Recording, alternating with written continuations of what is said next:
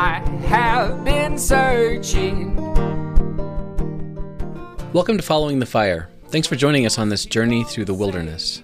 Just like Israel followed the pillar of fire and smoke, we want to take a new look at our beliefs and just follow Him. And like Israel, we get it wrong a lot, we get lost a lot, but we're doing our best to, to go where God leads us. I'm Nathan. And I'm Steve. Don't you know it's all I have? Welcome to the podcast, Nathan. Hello. How's it going? I just never know how to start these things. Me neither. yeah. we are the- starting now. It's hard for me because I'll jump into podcast voice when we're just talking, and then I'll, I'll, I'll realize, like, oh, I could have been more open and uh, un and raw. Well, you sound you sound different because the beard's gone, so it's kind of like podcast voice all the time. Maybe I don't know. It's weird. Yeah.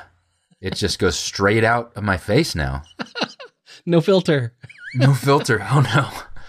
And I'm already oh man. I'm already a wheat, so the filter is already pretty weak.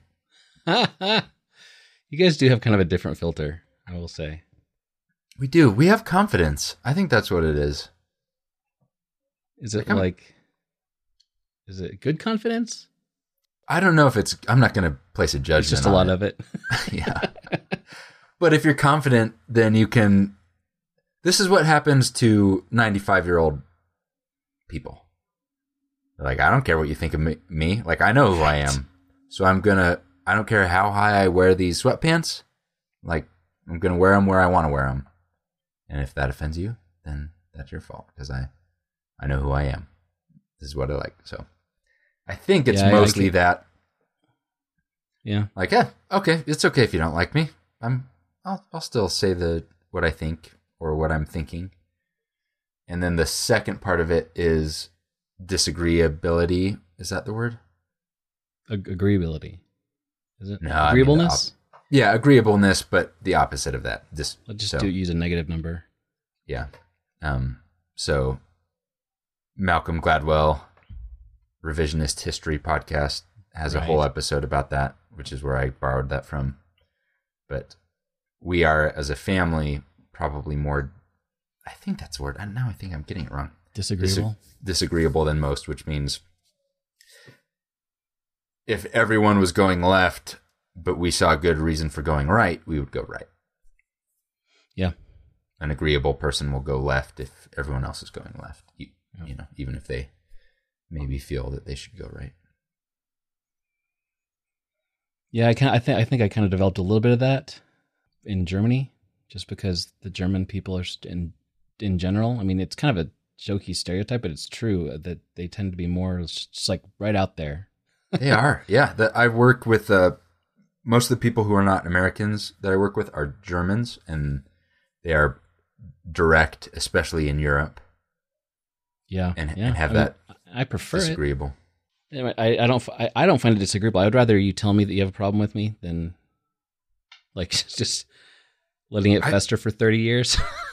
That's a superpower that um my dad has that my grandma probably had, which is like if you're a complete stranger but you have a thing on your tooth, or like a you know a Yeah. stain on your shirt or a little piece of toilet paper on your foot, he's gonna tell you, which I think is a supreme value that I want to foster. So I recently told somebody that their uh, email signature was not work had a link in it that was they forgot to attach the link. It was just the like click here for more. it was just words, so they don't know who I am, but I I interjected and helped them out. you know, you- you're doing God's work, Nathan.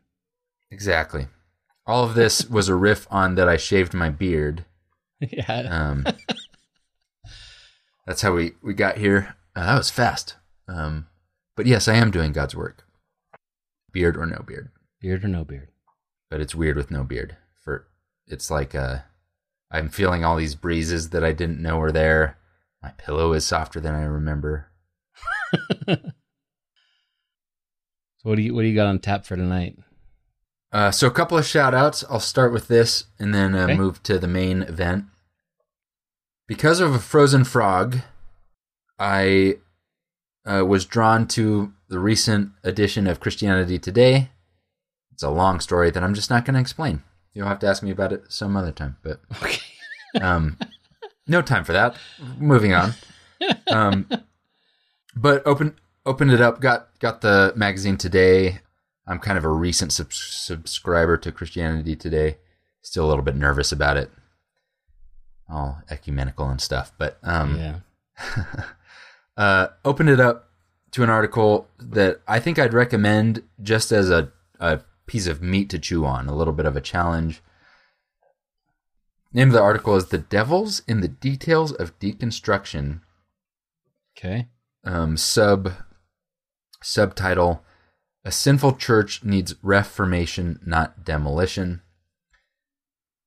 And man, there like deconstruction, we talk about it a lot. This is kind of a deconstruction podcast, or at least that's a short way to talk about it. Yeah. But it's definitely a buzzword. And so I've already s- developed an allergic reaction against people who are warning against deconstruction. hmm A lot of times it's people with a financial interest, right, in uh, Yep. in preventing this kind of thing from happening, or just fear based. So I I started reading and had that reaction like, oh man, this is someone else saying careful about this deconstruction stuff. Yeah. Stop. Stop asking questions. Right.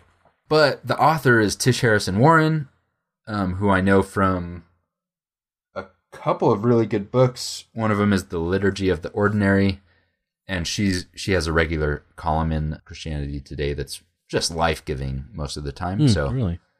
I gave her a chance and definitely still had that reaction like, man, I don't know. Definitely did not agree with a lot of stuff in it, but just an interesting read. And she, maybe the main point is it should, it's okay to point out the sin of a kind of human institution of the church. And so it's, you know, we kind of get stuck in a, in a discussion of of terms and words sometimes. So anyway, that's a interesting read. Yeah. Recently, kind of along those lines, real quick. I I recently heard a podcast episode with uh, Richard Rohr in it.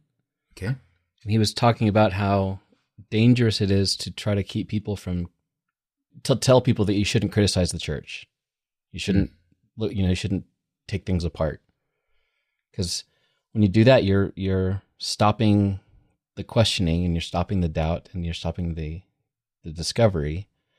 Because i mean we're humans. There's things that need to be fixed. And saying stop asking questions and uh, questioning the church is wrong that's that's, that's like scary cult stuff right there Yeah, it is, and it it seeps down into some stuff that I think we don't realize. I, I have a really close friend who grew up in the Bible Belt, but completely not believing parents, and was as happens in the Bible Belt and everywhere. Would go to a friend's house, have a sleepover, and then go to church in the morning with the friend. yep and he in you know if you come with no background and then go to sunday school anywhere but it's stereotypically in the bible belt you're going to encounter a story and, and your reaction as a kid is going to be like what what are you talking about Yeah. and so that's his reaction was that and the sunday school teacher basically said like that same thing don't ask questions Hmm. this is not the place for that. And you know, Sunday school teachers, they're not prepared for who knows who was teaching that class, poor poor person, but yeah but the fact that that's our first reaction or or in that case drove this guy away completely. He was like that's a place where they do not like it's fear that causes you to say don't don't ask those questions. Yeah. Because it means you don't have answers to those questions.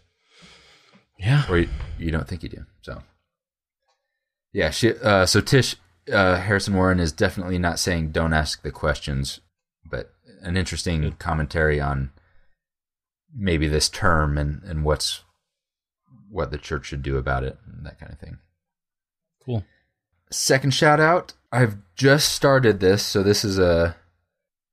I, I've been following this uh, this person Bridget Eileen Rivera for a while on social media, and uh, she is she just writ, wrote a book. It came out on my birthday, which is why I found out about it. It's called Heavy Burdens, mm-hmm and I'm just intro and, and the first chapter in, but I would definitely encourage people to pick this up if it if it piques their interest. So heavy burdens and the the point of the book is to talk about ways that gay Christians, LGBTQ Christians experience harm in the church and what should the church be doing about our kids who grow up in the church or non-Christians who are LGBTQ as a practical approach. It's not about the the merits of a biblical argument for or against anything like Okay. that, but just a practical view of what should what is what should the church be doing. Hmm. And basically, her opinion is it should not uh, be causing the harm that maybe we're causing. So, definitely an interesting an interesting read so far that I'd recommend. Cool. Yeah, I haven't been reading a whole lot lately, but um, I, I'm guessing that if you're a listener of this podcast, you listen to podcasts.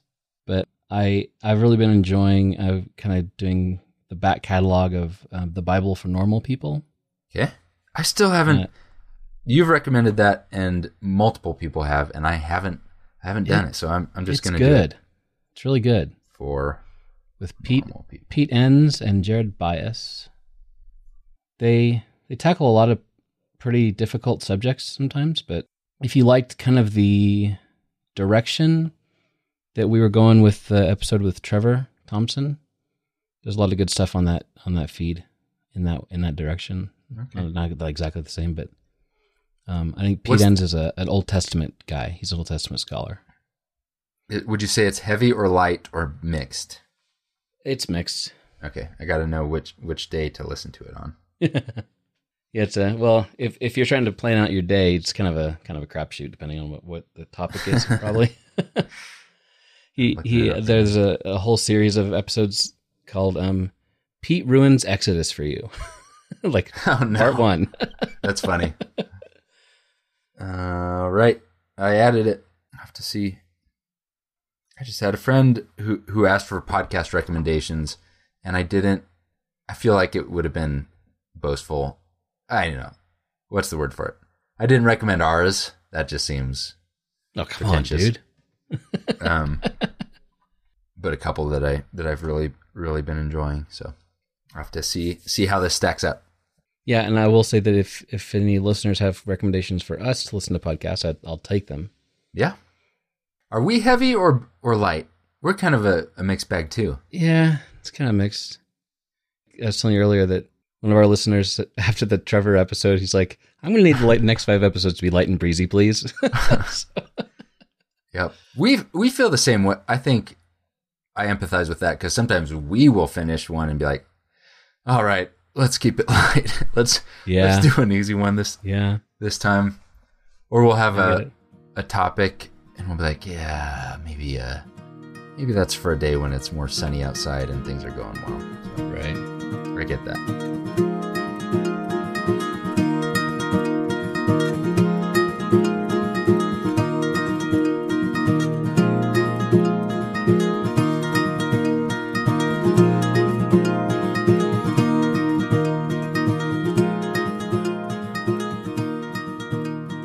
So I wanted to talk. So this is this is. Let's get down to the heavy stuff now. Uh, enough light. All right. enough breeze. Just heavy all the way. We're not here to we're here to it's not pillows.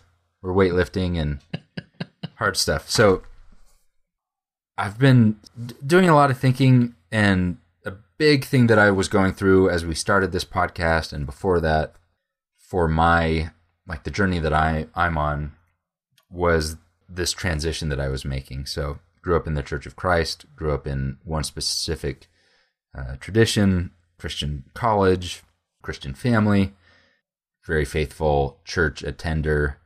Used to be three times a week until the norm was lowered down to two. Then I did the same thing, but I kind of had this this idea, maybe around college and before that.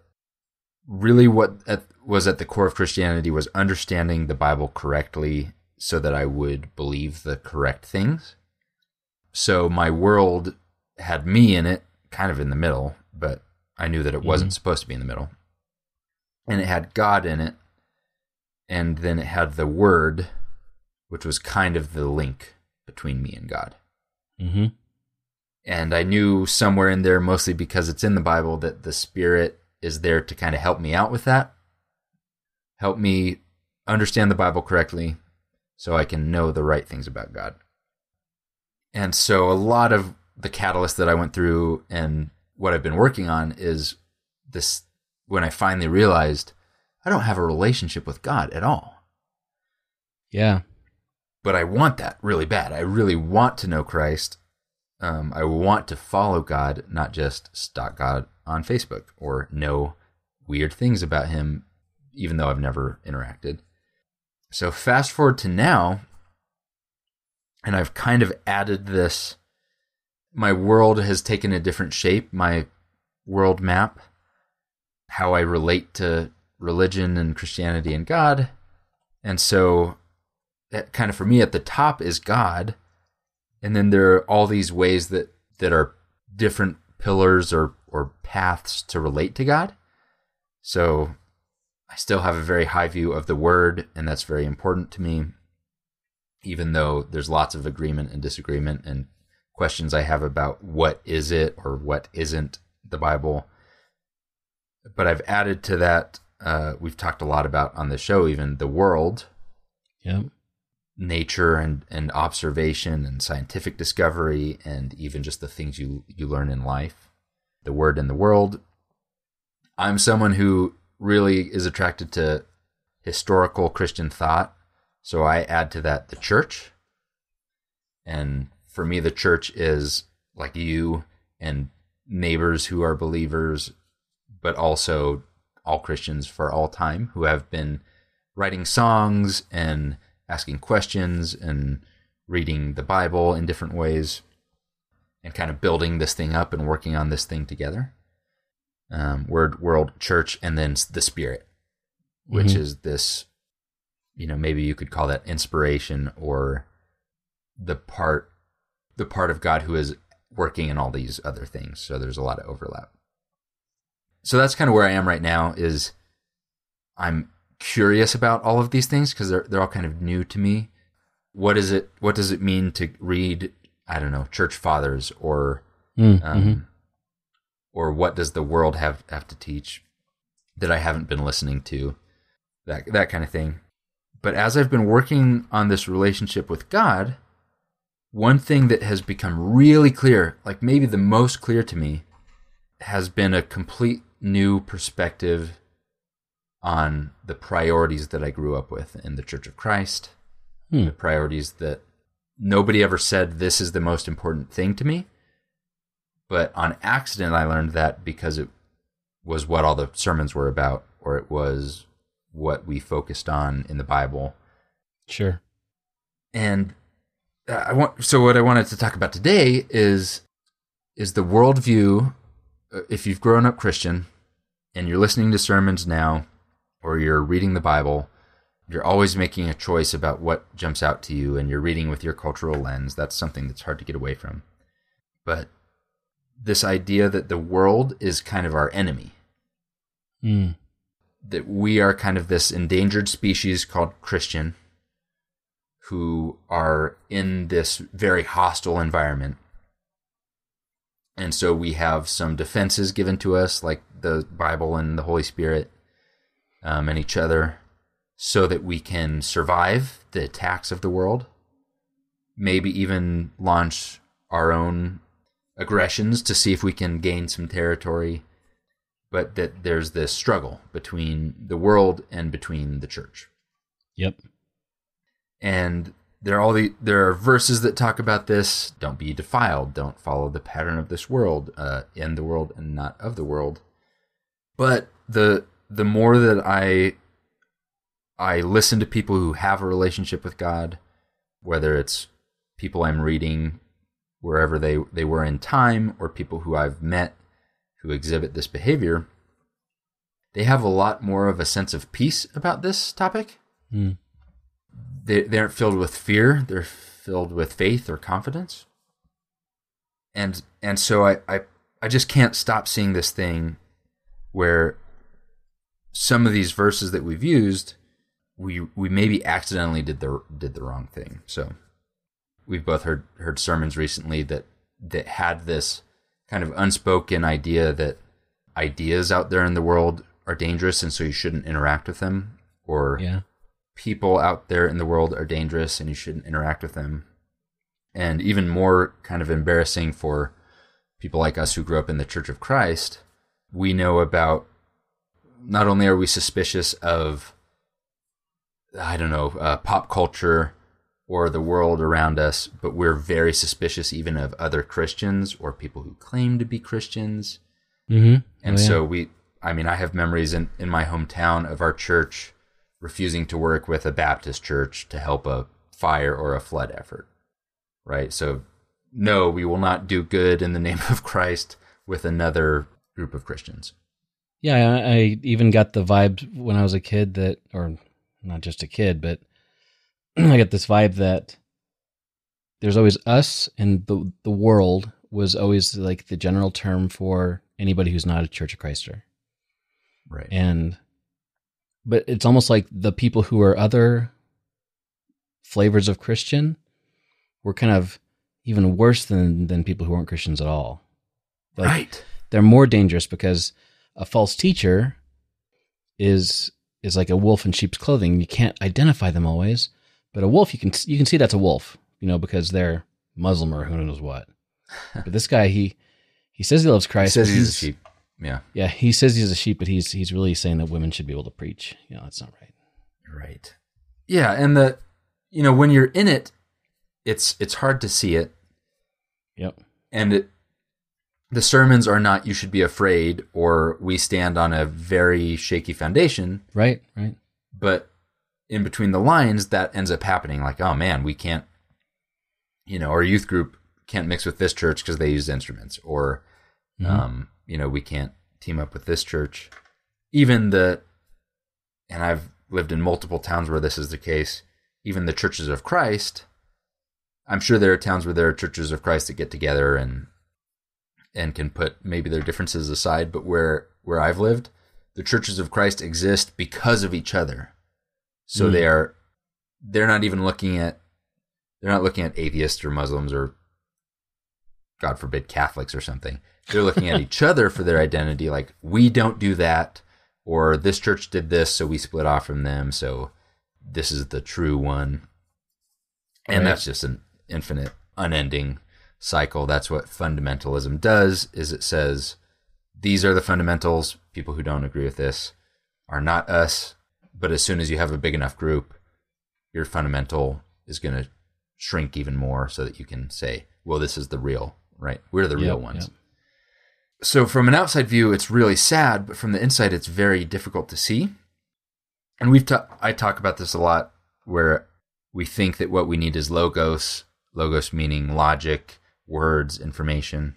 We hope to appeal to ethos like saying the bible says this or the pope says this or the president says this hmm but I, you know, my personal belief is that much of our decisions go are, are actually pathos, which is emotion, but also just your your gut, your identity.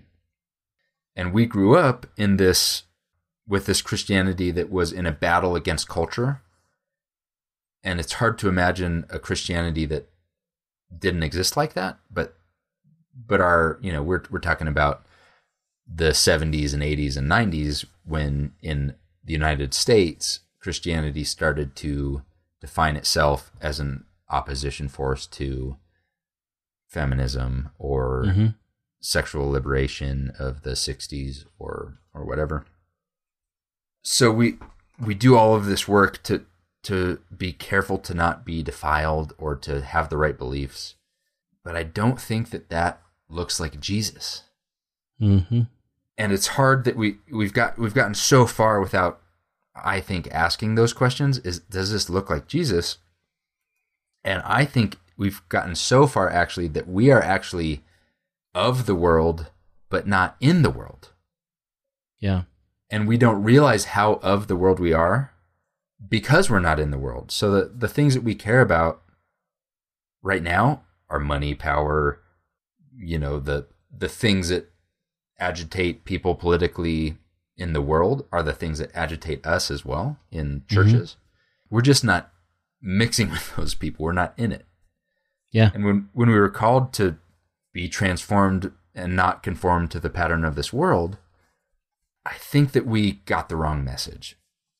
Hmm. I think that we thought that if we have really strong defenses, if we know which movies to not see or books to not read, that will protect, I don't know, our children from from being defiled by the world. hmm But I don't think that's what happens. I, I think kids grow up and read books. Yeah. And if we don't equip them with sound logic and and sh- and show them what's out there, I, I think a lot of people fall away for that reason. But we also, even if that didn't happen, our core mission is not to defend ourselves from the world. Our core mission is to be Jesus in the world, to be the active, living God in the world, the the representative of Christ. But if Christ is fighting the world, all of that energy is is going in completely the wrong direction. I got a question for you. What is the what is the definition of holy, Nathan? Separate, yeah, separate and separate, special. set apart. You know, separate, separate, separate. But what you're missing is for a purpose. Ah, okay. Because my mom, apologies to my mom, my mom has some holy china ware, right? In a hutch, which is a I've been right. joking because I'm newly married. Like, when do we get a hutch? I assume that's like, is that 10 years in? Still don't have a hutch. For the stuff that you, that is holy, right? A hutch yeah. is where you put the stuff that is so special that you actually will never use it. But Yeah. that's too far, right?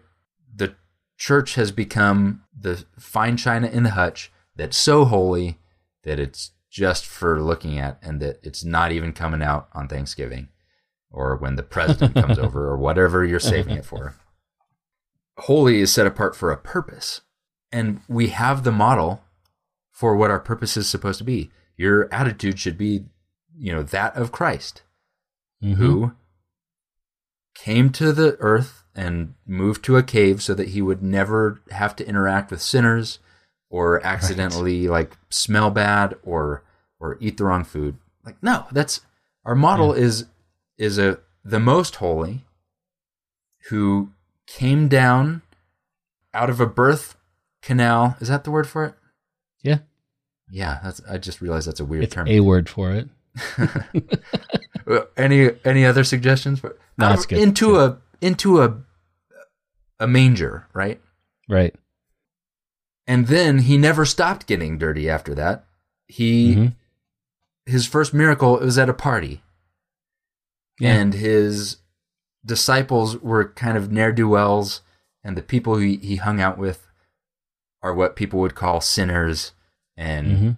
betrayers and prostitutes and uh, Problematic people.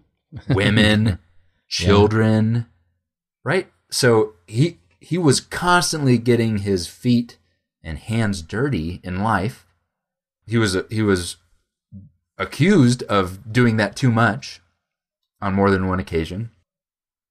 And then he says his counter to that is like what makes you pure is not what goes into you, it's what comes out of you Mm. hmm but you you tune into a to a sermon on Sunday, and what you're going to hear is the opposite of that.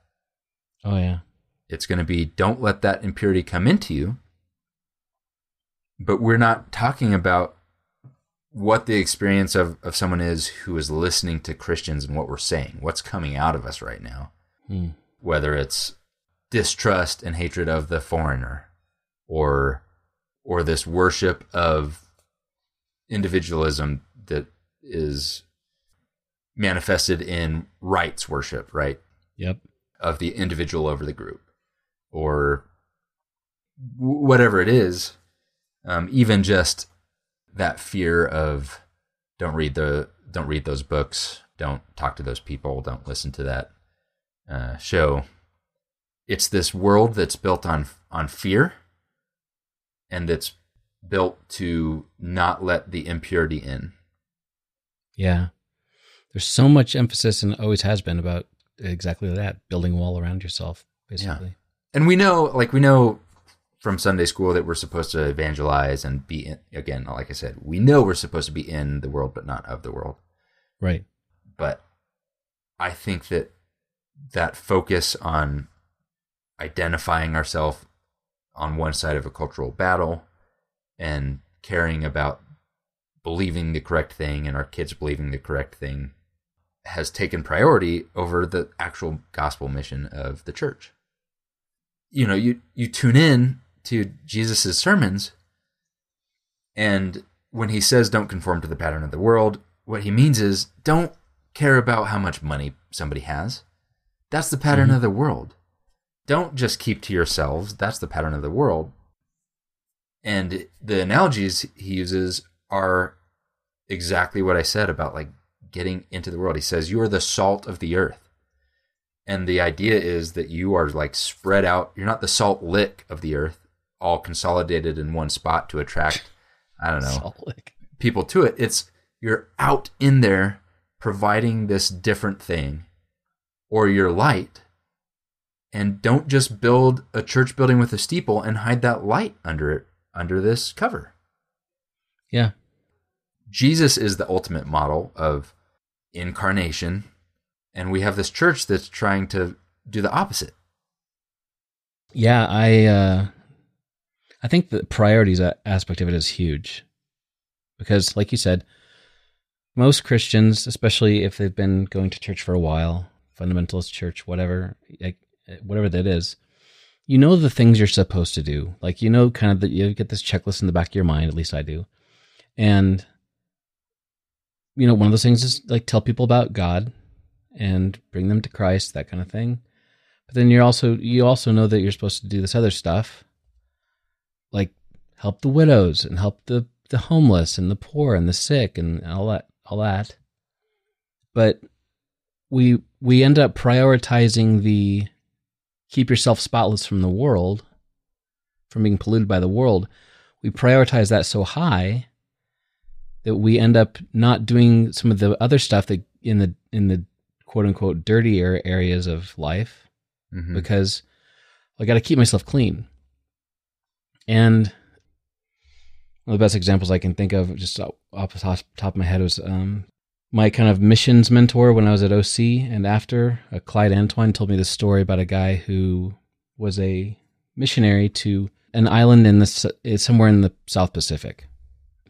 So the guy, this guy goes to this this tribe, and all, like all the women are topless all the time and people uh, women who wore shirts were seen as trying to be more like western women like the movie stars and they were the prostitutes like if you saw a woman with a shirt she was a prostitute Huh. ironically Right. for from our perspective and so the missionary went went along with with it as it as as the culture wa- was but he uh he sent some pictures back to the his supporting congregation in, in the states and all the all the little ladies are like, "Oh my word, these poor people, they're living in sin because they're topless."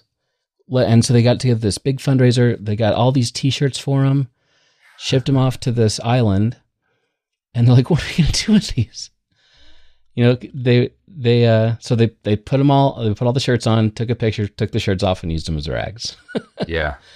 because the the people were in the states were so concerned with this not looking like the world, not being polluted by the world, and and that they kind of missed the point a little bit. And I, I- think we we do that a, lot ourselves, like getting wrapped around the axle about like about like language in in movies. Like just don't go see the movie instead of complaining about it. Just, just don't go see it. And and instead of talking about God, we talk about what you shouldn't be doing. I th- and I think some of those repercussions of that are. I mean, I I think about this a lot as far as raising kids because I I mean I've I've got a young kid that I'm, I know this is going to be a challenge. Um, how am I going to do this? And certain kids are going to react to the forbidden fruit part of that, right? But um, I I think that we have an idea about uh, kids that you you really can protect them all the way from, you know, scary things like ideas and Yep. uh, and information. But I think what really happens is you'll just protect them from that as long as you have control over that, and no longer. Yeah. And, and so I think there's value in protecting kids and myself and people from all kinds of things. Um, there, you know, not everything is beneficial, but at the same time, equipping people to handle ideas and also not accidentally teaching people that the enemy are the people around us. Yeah. I grew up, it, it would have been unspeakable for us to meet with some of the other churches of Christ, let alone Baptists, let alone Oh, yeah. Catholics, let alone atheists, let alone Muslims. But those people are the world. They're out there. Yeah. And I think that at the core of of that worldview, at the core of that map, that that there is an enemy out there that is made out of humans. I think at the very center of that is fear and insecurity. Hmm. And so what you get is ideas that are dangerous. We've talked about how you'll dismiss science, right? Mhm. Instead of engaging with it. And as you do that, what kids are learning is that the way that they interact with the world is that it's warfare. Hmm. And that they're the It's dangers very us versus them. it's us versus them. Uh, my story about my neighbor Jody, who was an atheist, so I was like against him, right? And or my uh, my neighbor Megan, who believed in evolution. Nobody taught me this. My parents would have been horrified if they knew this, but I knew as an eight, nine, and ten year old that they are the enemy, and that Mhm. my job is to either correct them or or be, or be against them. But the opposite of danger, fear, enemies, slippery slopes, uh, is faith. Yeah. I think. I think faith is confidence that when Jesus says, "I have overcome the world," that that's what he means, or that the ideas that I believe in are strong enough to withstand scrutiny or challenge. And also, you like love does not exist when you are when your enemy is a human being or even a human culture. Hmm. Your interactions will be will not be loving. It's it's not possible. And there's not any humility in there, but all of these things are what Jesus embodied and what what this whole thing is supposed to be about. It's not Yeah. do not interact, don't listen, don't read. It's you should be very different when you interact and when you listen and when you read and when you go places. You should be the salt. You should be the light. But you shouldn't be afraid. Um, you have no reason to be afraid. I think you know that you're in a church like this if you don't interact with other Christians or you don't even know other Christians or know like what what does my neighbor who's a who's a a Baptist or a Catholic or an Anglican like what do they have in common with me or what are their their goals and missions and that Hmm. happens because someone somewhere along the lines was afraid of you talking to those people Yeah. are Christians So, couple things. Um, this makes me think of the. Have you you familiar with the how the Amish do this thing when they're 16 years old? Schadenfreude What's it called? Rumspringa. thank you yeah Schadenfreude. I got it it was I think I, that was it I'm gonna have to bleep that one out. You know that, right? oh no Just rats kidding. Scheiße. Uh, wait that's the real Rumspringa. well, that, that's a bad one. uh, Rumspringa. Um, it when they hit si- roughly sixteen, they they get a I, I forget the whole all the details, but you know, I'll link in the show notes. Right. Um, roughly they they go out and they have about a year. They like they give them some money and say, go out into the world and you know sow your wild oats or whatever and it's to show it the the idea is to show them how horrible the world is and how kind of like a scared straight program yeah i think yeah. And some some kids like this. This is way better than living on a farm with no electricity. I'm doing this for the rest of my life. And the the community is like, good. We, that's that's where you need to be. We don't want you here, sort of. And uh, there's more to it, but I just think that's an interesting way to go at it. Like you were talking about, like how do you handle your how, your son? And I'm in, I'm right in the, the heat of that right now. My son's 14, Mm-hmm. And my daughter's 19, and so she's kind of she's she's gone. She's lost it. yeah. no, she, she's she's a fantastic kid though. She liked those electric lights in the city and the Right. Yeah. colorful clothing.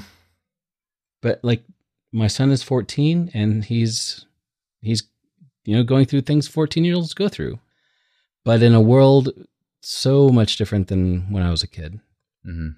and so it's this balance between letting him watch an r-rated movie once in a while if it's like the, if it's an okay one or you know and trying to like expose him to things slowly to re- to to get him to realize that there's part of being in the world and but but still being a light. And that sometimes it's a hard balance but you know often when we, I, I try to and anytime i drop off the kids for for school uh, when they're getting out of the car i try to say be a light. And they know what that means. Just be a light in the darkness. Because no matter how dark the darkness gets you turn on the light and the darkness is gone.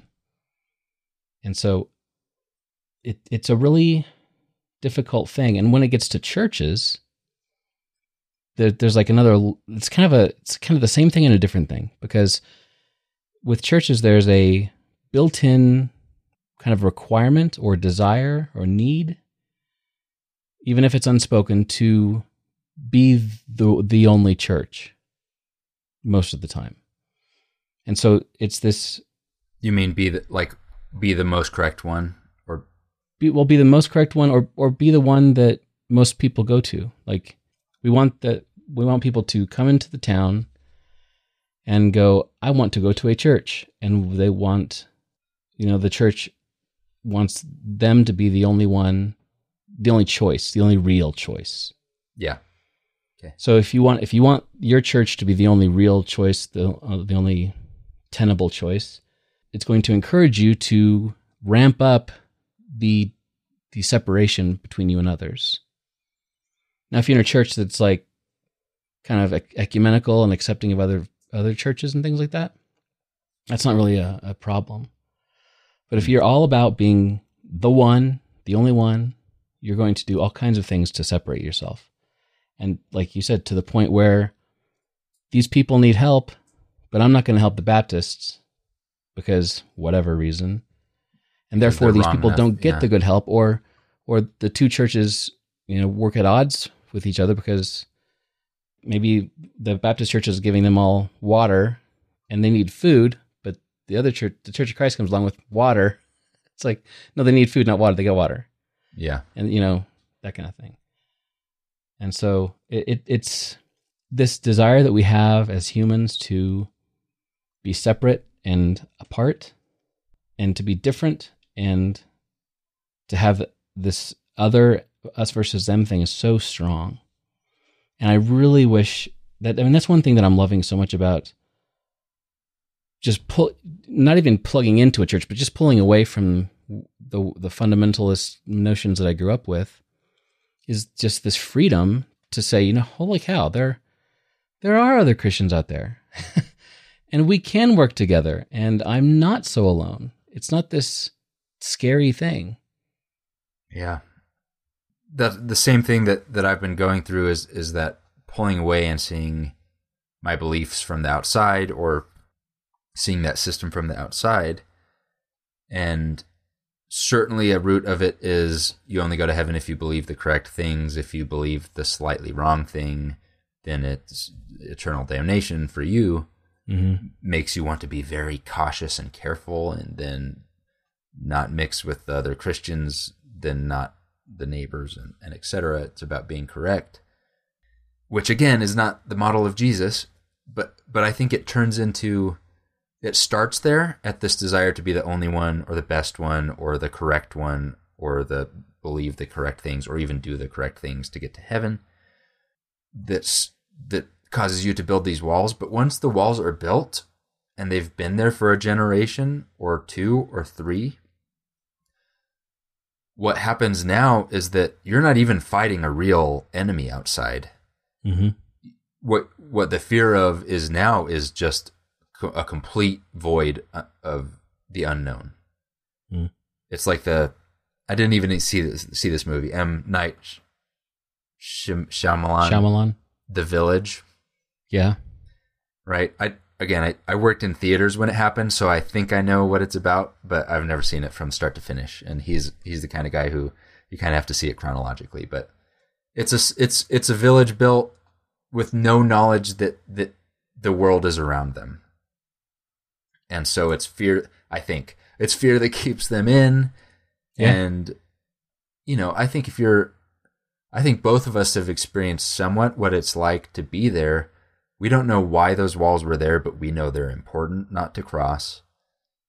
Uh, so much so that it may be have to do with like heaven and hell stuff issues. And so what we start to do is imagine a really scary world out there and we want to defend our kids against it. So the what we preach about is watch out out there. Mm-hmm. And so what we're left with are the kind of people who are going to walk by the side of the road and and give as much clearance to whoever's laying there bloody as possible so that we don't get dirty. Mm-hmm.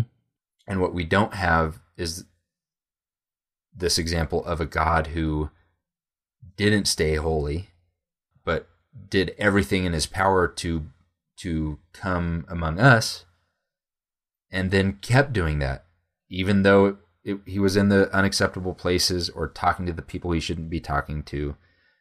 And then he's his priorities were not about keeping that purity or not letting your ideas be challenged Mm-hmm. they were to to have your eyes wide open don't don't shut your eyes so you don't see what's out there. Pay attention starting with yourself. See if there's planks in your eye because that's where you're going to find them. Mm-hmm. um, and that should be okay to as your group or your individual to look at your problems and talk about your problems and acknowledge your problems and work on your problems. But then take that out so that you can see the world because the world is going to fall into this pattern of the love of money and worship of money or the love of war and worship of war or the love of power and worship of power. And you should not conform to that pattern. Yeah. and the world is going to tell you that or even religion is going to tell you that you need to not taste and not touch and not handle. But that's not the command that we were given. That's not the the example we were given. Yeah. and then to not fear and if i know this from youth group and also from a quick google but do not be afraid or fear not or do not fear is scattered throughout the bible Oh yeah. um, Lots of times. and we are told like we we have already won this battle we believe in in truth that doesn't change and so we have nothing to be afraid of and so that confidence means like Skye Jethani's example of the trapeze artist we can fly through the air and know that that we're going to be caught. We can let go of that world that we're building of us versus them. Or we can even see the patterns of of culture wars that are hap- that happen around us and not we don't have to subscribe to that. Yeah, but we so many Christians end up dealing in fear. And that's one thing that I never really sat down and thought about until uh, honestly until Trump came along and things started ratcheting up in in the US just politically with the difference in the divide that's just gotten worse and worse and worse and seems to just be getting worse. I never really thought through how powerful a motivator fear was. I mean, the the GOP se- seems to be like their currency is fear. Anything comes along, you got to be afraid of it. People that want in the country, be afraid of them. Somebody who wants to have killed kids not killed at school, be afraid of them. They're going to take your guns. All, all these things. It's just fear, fear, fear, fear, fear. Yet so many of these people claim to follow Christ, and like you said, we've won the war. you know, where where is the lack of fear, and why is there so much of it? And it's it's almost, I mean, from being someone from the outside who's not not in that bathing in fear world, I I, I kind of don't know what to do because I have this feeling like I, I'm not afraid of my rights getting taken away because you know I'm, I'm living for something else. But my neighbor, quite literally, is afraid of their rights getting taken away, and so like stockpile guns and stockpile gold bars and canned food or who knows what, and they're just driven by that. And then it gets into all these conspiracy theory stuff because you're afraid, and you think this is going to fix things, and on and on and on. And this, it's not, it's not. I mean, I'm using politics as an example here, but it's, it's also it's the same problem uh, is there with churches that are so afraid of the outside world that they would prefer to huddle together and, and kind of like, don't open the windows. They might know that we're in here. you should get that vibe. Yeah. So I mean, so what? Do, I mean, what do we do? Well, the I, we know the foundation that like we were told, do not be afraid. We were told Christ has overcome. We were Mhm. told that faith is the opposite of shrinking back. Right? We're, we're not those who shrink back and are destroyed, or what? We're uh, we're more than conquerors because there's nothing that can separate us from this. Mhm. Nothing out there that's going to separate us from the from what we have, the love of Christ Jesus. Mm-hmm. So then the next step, I think, is to take that confidence and then do it's not the next step. The first step is to do what Jesus did. That's our entire mission. Yeah. And that that starts with spending time with other people. And and it could be depending on where you are, it could be with fundamentalist Christians are the other people you need to spend time with to understand because they're not our enemies either or or whoever those people are. But Christians should have the complete confidence to spend time with other Christians, but also to break through all these patterns that our world has where we don't something that I love about church is is that a lot of churches you'll find a multi-generational group of people. That's one barrier we've broken through successfully in a lot of churches, I believe. Mm-hmm. That, that doesn't happen everywhere for sure, but that's a box we've broken through. So now let's break through socio-economic boxes and hang out with people who don't live in our town or our neighborhood or dress like us or drive cars like us. And then let's let's break through the race box and and realize when we have racial division in our towns or counties or states, you know, we have that here where our the makeup of our town racially is not the same as the makeup of our church. So let's spend time with those people. And then then maybe we won't be so scared to break through the belief box where just like Jesus, we can spend time not only with people who believe slightly different than us, like the Pharisees and Sadducees, uh, or the or the people who have more or less mature faith than us, but we can also hang out with Samaritans who explicitly believe a different thing than us, or uh, Gentiles who completely disbelieve or don't believe at all the things that we believe in. Like Jesus was doing that. He was spending time, and it was God spending time with us, but we see it in Jesus spending time in his community. And then he loved those people. You you can't get to the to the core of that that command or that gospel without like actually being around them and not thinking they're the enemy. But he he came spending time then he loved people and then he served people even those bad people that we're talking about. And then he went so far in lowering himself, being among those people, loving them, uh, and raising people above him, that he went so far uh, to be willing to die for them. And then he taught us to give to people who take from you, to go the extra mile when the government mandates that you you you go one, to uh, forgive as many times as you are requested, to have mercy, to not judge, to love people, to be careful about not just giving so you look good or it's all there how to interact with with the world. And what it is not is that the world is our enemy and that we need to be careful. But when your entire foundation is believing the right thing and how that, that is everything, then you're, I'm afraid that you're not going to have the courage to spend time with those people because, and I think that kind of goes back to what I was saying earlier about how I always felt that other churches were more dangerous than atheists, for example, Mhm. because if I spend time with somebody who's not who doesn't agree with all of my belief beliefs, then I might have my beliefs changed. And that's scary. yeah Because if you're anchoring everything on those beliefs, you're not going to want to even in, entertain doubt. And that's, I think, that's exactly what I ran into with my family. To be brutally honest, when I when we started this podcast, I said, "Hey, family, here's a link to this podcast I'm starting. It's going to be really cool. You know, here you're going to find out what I really think about some stuff." And the immediate response from everybody in my family was, "Not going to listen to it." I'm like, "But don't don't you don't, you don't want to know what I think?" And they're like, "Y- "I kind of don't. i would rather not yeah I'd rather not because, for one, they're they're afraid for for me once again fear.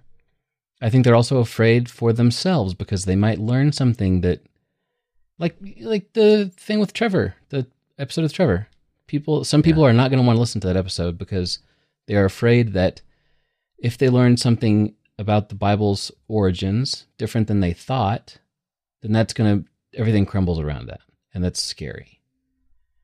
So I, I think you're right about spending time with people to first to like en- engender that compassion and empathy for them, but I'm not sure that that's likely to happen unless you try to pull back from this idea that we are that that belief is the only thing that matters.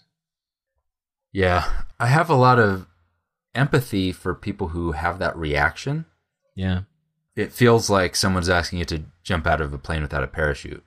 Yeah, yeah, because you've never gotten anywhere close to that amount of freedom or whatever. And that happens from growing up in the in this system that has kept building the walls or maybe doesn't even know why the walls are there but kept reinforcing them. I think the first responsibility is for church leaders, like shepherds or pastors or preachers or or leaders in churches should be thinking about this and looking at the gospel. And if following the gospel is a risk to to that wall that you've been building and that it might make it topple, then you need to start taking some of those bricks out of your walls. hmm Just asking people to jump through them is going to be traumatic. It's like training a tomato and then taking away the uh, trellis that they've been growing on. They're going to collapse because they never they never built that foundation that's strong enough to stand without that support. But ultimately, I think adults who are in that stage, they were fed milk their, their entire lives and they have never Mhm. learned to be able to handle meat. And that's a Yeah. crazy thing to say about your mom because I, that's not true. I know that's not true. Uh, she she can handle the meatiest of meat in the narrowest of well, that's if that's if you. Yeah, I, I get what you're saying, but I mean that's kind of if you to carry the analogy probably way too far. It's like the kind of meat you're talking about because do you consider doubts and asking really hard and possibly really con- uh, controversial questions is that is that meat or is like the way I was brought up like the more you know about the Bible that's the more meat. Yeah. You know once back back again to the knowing and the believing. Um Yeah, and I, I, I feel, I think I have a sense of betrayal because, um, I think that I was accidentally taught, maybe by elders that who I respected, that what meat is, is just understanding the Bible more correctly. But when Paul talks about meat, he's not talking about that because the understanding the stuff the most correct is what he actually calls milk. Mm-hmm. Because he's talking about the correct understanding of what you know. What does it mean to, I don't know, eat uh, eat meat sacrificed to an idol.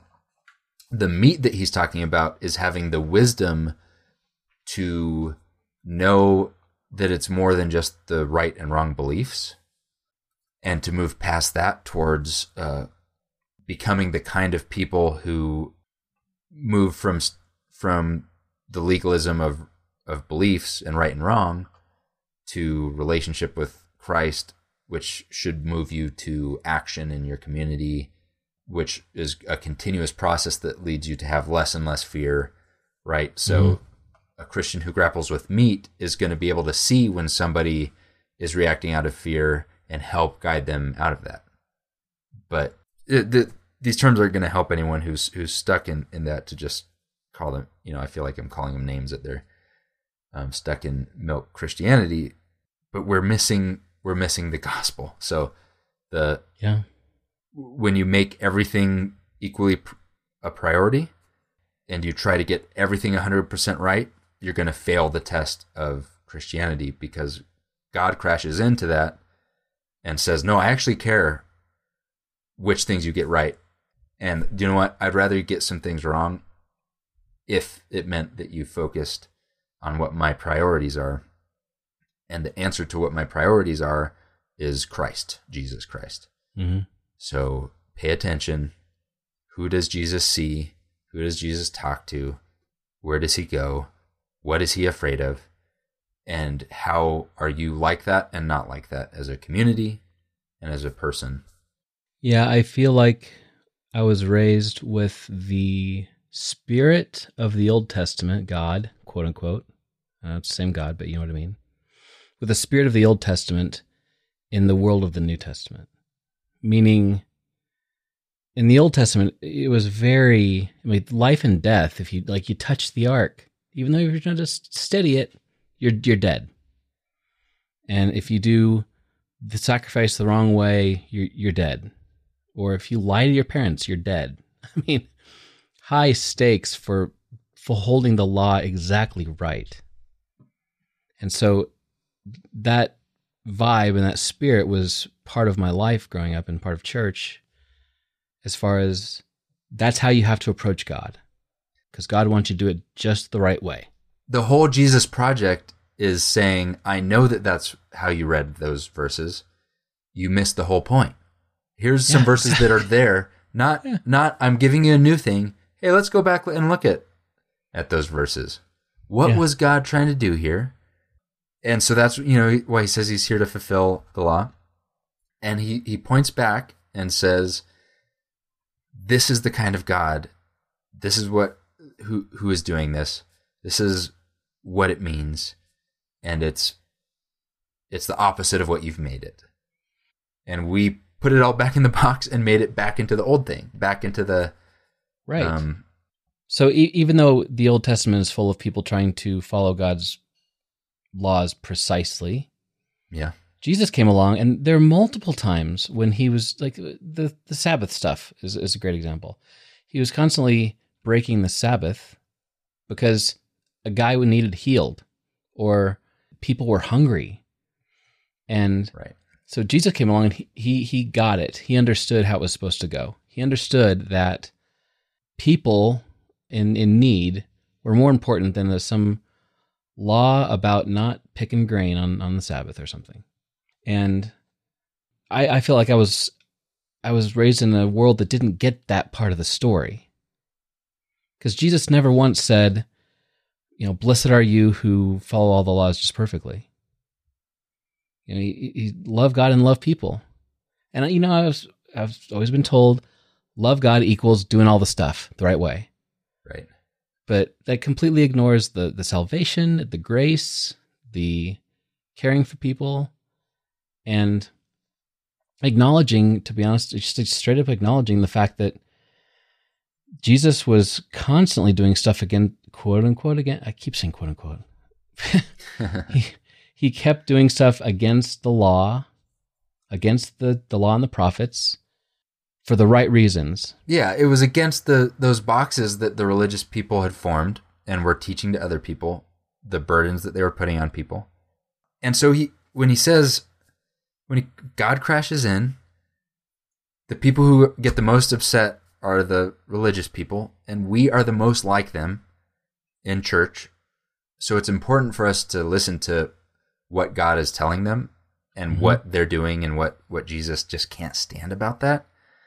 And so he he he talks about those laws, but when he says he says woe to you and talks about not the culture war that's happening in Rome because woe to you who I don't know are Romans were doing horrible cultural things. Woe to you who worship the emperor. Woe to you who you know delight in violence against other slaves and and who uphold this system. His woes were specifically for the people who were the God insiders, but who who took the focus off of God's priorities and onto following the the law exactly right, and then adding on to that. And so when he says, "Blessed are you," the kind of community he calls us to be are the poor and poor in spirit and people who grieve and people who have uh, this desire for righteousness to happen when they see it not happening and to be merciful and uh, to be peacemakers and pure in heart. And somehow in all of that what we focused on is blessed are you who are persecuted you know and and we kind of hmm. delight if if the world doesn't like us for not liking them Yeah. but if we lose the purpose to be the salt and light of the earth, the purpose is to is to love others, even our enemies.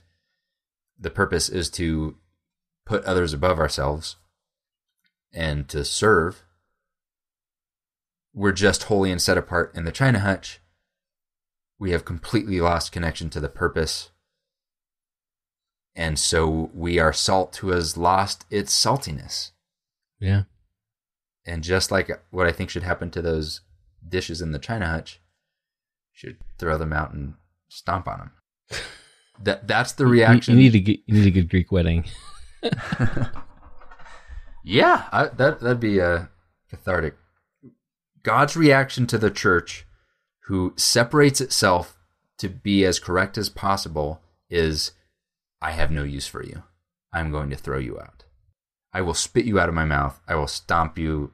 You're not salt. You're dirt now, because you're not Yeah. out there providing the flavor." Well, I keep coming back in my mind to James 127. The religion that God our Father accepts as pure and faultless is this. First, to look after orphans and widows in the distress, and then to keep oneself from being polluted by the world. We have those opposite. And we think that those are connected. That if I'm if I want to avoid being polluted, I've got to avoid the orphans and the widows and the homeless and the drug addicts and etc. But it's not pure if you don't do the first part. If you're not helping the people who need help. polluted is the way of the world is to not care about orphans and widows. Exactly. It's a dichotomy setting up. And the next verse, there's a chapter, but who cares? The the next verse is and don't be polluted in the way that the world will pollute you and care about power and money and prestige. hmm What we t- turn that into is don't believe the incorrect thing, but we have churches out there that believe all the quote unquote correct things, but that they are completely polluted by the world. They have sexual abuse scandals that they're covering up. Uh, they have they care about money. They care about you know they're capitalist to the core or individualist, or they you know care more about protecting their right to to bear a gun than they do uh, the homeless people outside Yeah. or whatever it is. That is being polluted by the world. It, it's who you are and what you care about and what your priorities are and what idols you worship are the same as the people around you. hmm Just slapping a Jesus sticker on something nasty doesn't make it good. yeah, it didn't in Jesus's time, hmm and it it doesn't now. the The pattern of Jesus is so in complete opposition to fear and to a war against the world. It, it couldn't be starker. I think that all the way back to the beginning of the, the episode, you're talking about that article about deconstruction. I think that's at the core of a lot of the reason so many people are going through this right now. Is that they're they're seeing the church and it's just becoming more and more obvious. They're seeing the church, and by church I mean all Christians in, in in America, really, of all flavors. They're seeing the church being so much like the the worst people that we can imagine, like in very literally, in a very literal way, so much like them, and nothing like Jesus. and nothing like Jesus. And we, you can you can be an adult like me or you and read the gospel and be surprised. Yeah, We went to Christian colleges. We grew up with Christian uh, edu- families and strong, what I thought biblical knowledge. But I'll open up the gospel and be like, "What? yeah, This is Jesus." I want to be like that. I want to know that guy. I want to be like that. I want my life to look like that. And then what you get is someone saying like, "Why isn't why doesn't my church look like that?" yeah. Which peop leads people to start picking things apart, and they, then they start thinking, well, if my church doesn't look like this, then is there any validity to anything? Yeah. And a lot of people leaving. Or the the more I want to be like this Jesus person and fail at, you know, stumble at it and but the more people are angry at me in my church right Yeah. for saying the the wrong thing or believing the wrong thing or interacting with the, the wrong people or accepting the wrong people or loving the wrong people it's such a weird position to be in to find yourself getting to know Jesus more and more and uh that that's a scary thing for a Christian to you know. Yeah, I, f- I feel like a lot of us are in this weird situation where I want to be more like Jesus, and in order, in order to do that, I can't go to church where I used to go to church, or some people think you know anywhere at all that they can find. If I want to be like Jesus, I need to go to the Black Lives Matter protest, or insert thing that church doesn't like, yeah and that's where I have to go to be like Jesus. That's that's sad, and it breaks my heart. And that's what that's one thing I think a lot of people don't understand about people going through this deconstruction is that it's not that we're like, yeah, finally got rid of church, I can do what I want now. Yeah Yeah, it's it's not. It's it's about, and that's why people who do go, go through this are people like you and me who are super involved, super dedicated, because we're we started realizing that we're the anomaly.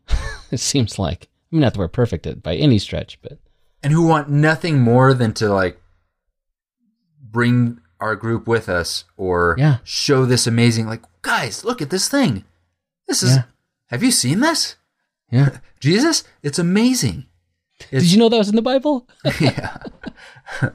Are we allowed to talk about like that? four whole books are we allowed about to him. talk about what's in the bible? And and what i see is this i call it a closed church or a closed gospel. And i think that ultimately we read all the things and try to believe the correct thing but we really still think that what goes in you is what defiles you. What comes into our body what we accept in this building who we accept in this building that's what makes or breaks i guess your salvation. And just imagine a world with open churches who believe that it's what comes out of church into society is that what defiles us. So Mhm. let's be careful about what we're projecting into the world what we're saying because that is what uh, makes us unclean as christians and those open churches imagine them bringing up people to grapple with and hang out with and love the kids in their elementary school who believe differently than them and to come home with those questions and understand that there's there's meat out there even if you're not ready for it and then elders who are grappling with that meat, right? And so and who have become more and more like Jesus and who therefore have have complete confidence and no fear about someone coming in or someone going out and and talking to the wrong people or eating the wrong thing Yeah. or whatever it is. Well, that's it's good stuff. It's hard, especially when you're you're no longer in a position that you can influence the people that you feel like you need to influence. But Yeah. Uh, I'm just trying to do my best where I can, trying to follow God. Yep. I still I'm still a level one uh, out of a hundred or more newbie beginning Jesus follower. But with this frustration at these structures that could have could have done such a such a a better job yeah, turning zeros into ones into you know, let's get to, into the tens and see what happens. But instead following that path has meant people are afraid for me or yeah. or afraid to talk to me, one of the two. What a fun place to be. yeah. We kept it light. Yeah. I know I know that I'm going to go to sleep thinking about the training a tomato. Cuz when you said when you train a tomato, I immediately had this vision of you in your backyard with a leash around a tomato and like with And a that like big on fire? fangs and you're like getting it to roll over and it was like barking and growling at you. Sit tomato. Uh, like t- wasn't there a be- there's like a really bad uh, horror movie in the 80s called Attack of the Killer Tomatoes. Attack of the killer tomatoes. Attack of the killer Tomatoes. I never saw it, but every time I went into Blockbuster with my parents or Showtime Video, whatever it was, Yeah. I always saw Attack, Attack of the Killer Tomatoes, and it looked really scary and really funny. They'll beat you, bash you, squish you, mash you, chew you up for brunch, and finish you off for dinner or lunch. They never let me watch it. There must be something in it they don't want you to know. Yeah, I'm gonna have to find see if I can find that movie. Or they just know it was just bad. That's just a, it's probably just not going to be a good movie. It's bad culture, son. Yeah. Oh boy. All right, man. Well, Stick a fork in this for now. we solved the world. We did. I mean, did it. people just need to not be afraid. Yep. There you go. You're welcome. All All right, take care. Okay, see ya. I thought you wanted to hear, but it only takes a whisper. Hey, thanks for listening to Following the Fire. If you'd like to see show notes for this episode, which includes links to everything we mentioned as well as all the scriptures, head on over to followingthefire.com and just click on this episode. There's also contact information on the website. Let us know what you think about the show and if you have any suggestions for future topics. Also, please give us a review on Apple Podcasts if you could. It really helps other folks find the show. And as always, thanks to the fabulous Daniel Wheat for the theme song and the music for the episode. You can find more of his stuff on Apple Music and Spotify. See you later.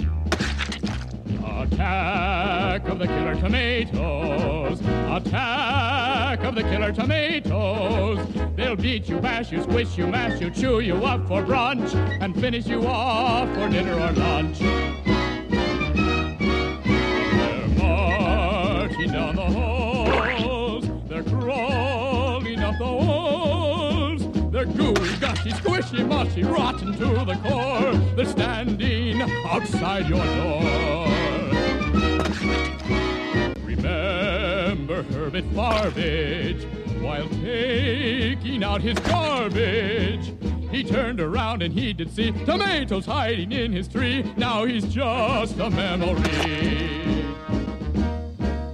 I know I'm going to miss her. A tomato ate oh, my sister. Sacramento fell today. They're marching into San Jose. Tomatoes are on their way. The mayor is on vacation. The fled the nation. The police have gone on strike today. The National Guard has run away. Tomatoes will have their day. Attack of the killer tomatoes. Attack of the killer tomatoes. They'll beat you, bash you, squish you, mash you, chew you up for brunch, and finish you off for dinner or lunch.